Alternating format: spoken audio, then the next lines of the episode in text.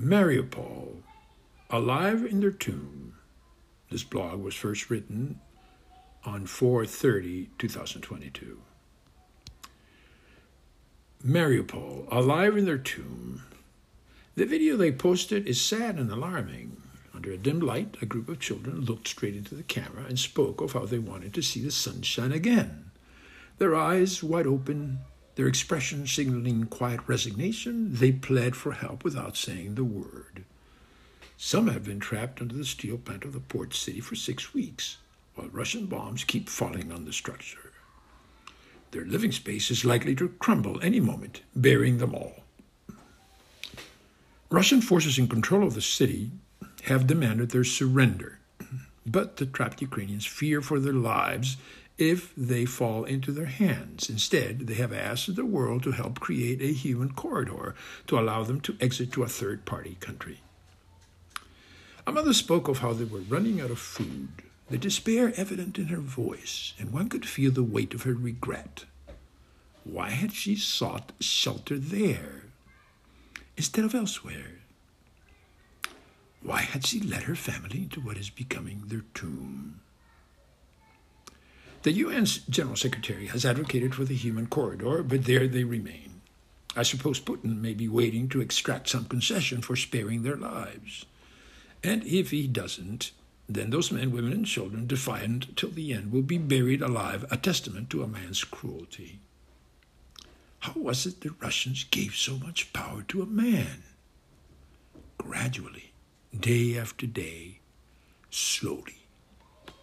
You can read this, but not that, came the instruction. You can see this, but not that, said the next.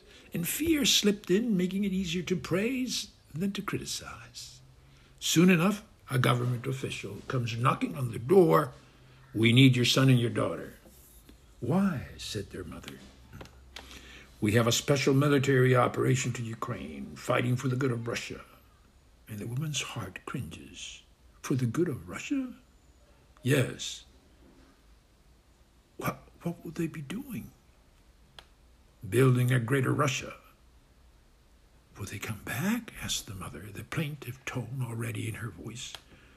Hard to say at this time, but the decadent West is supporting a Nazi government in Ukraine, and we have to make sacrifices.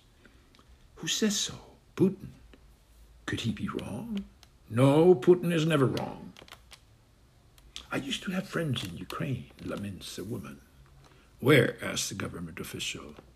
In Mariupol, by the Sea of Azov and the Black Sea. Lovely place.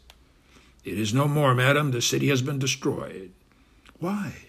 It was filled with fascists financed by the West plotting to harm us.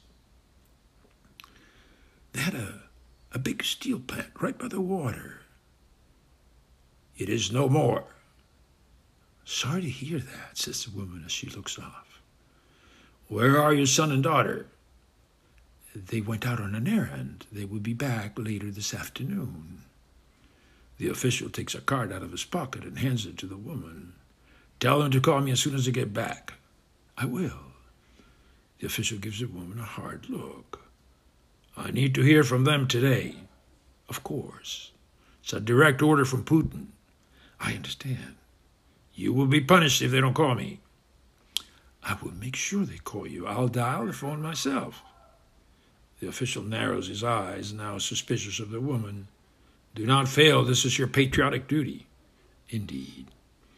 The official steps back, turns to go out the door, as he glances back over his shoulder. Hours later, both son and daughter return. Their mother relates the details of the official's visit. Son and daughter, are both eligible for serving in the armed forces, look at each other.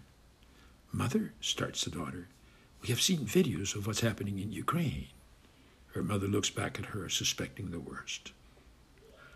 It's horrible. We cannot go there. We should leave. Leave the country? Yes. Where will you go? You remember Olga? The dentist? Yes. She's now living in St. Petersburg. I called her. She told us she she can take us near the border with Finland, and from there we can take our chances. It will be dangerous. We know, Mother. You're all I have.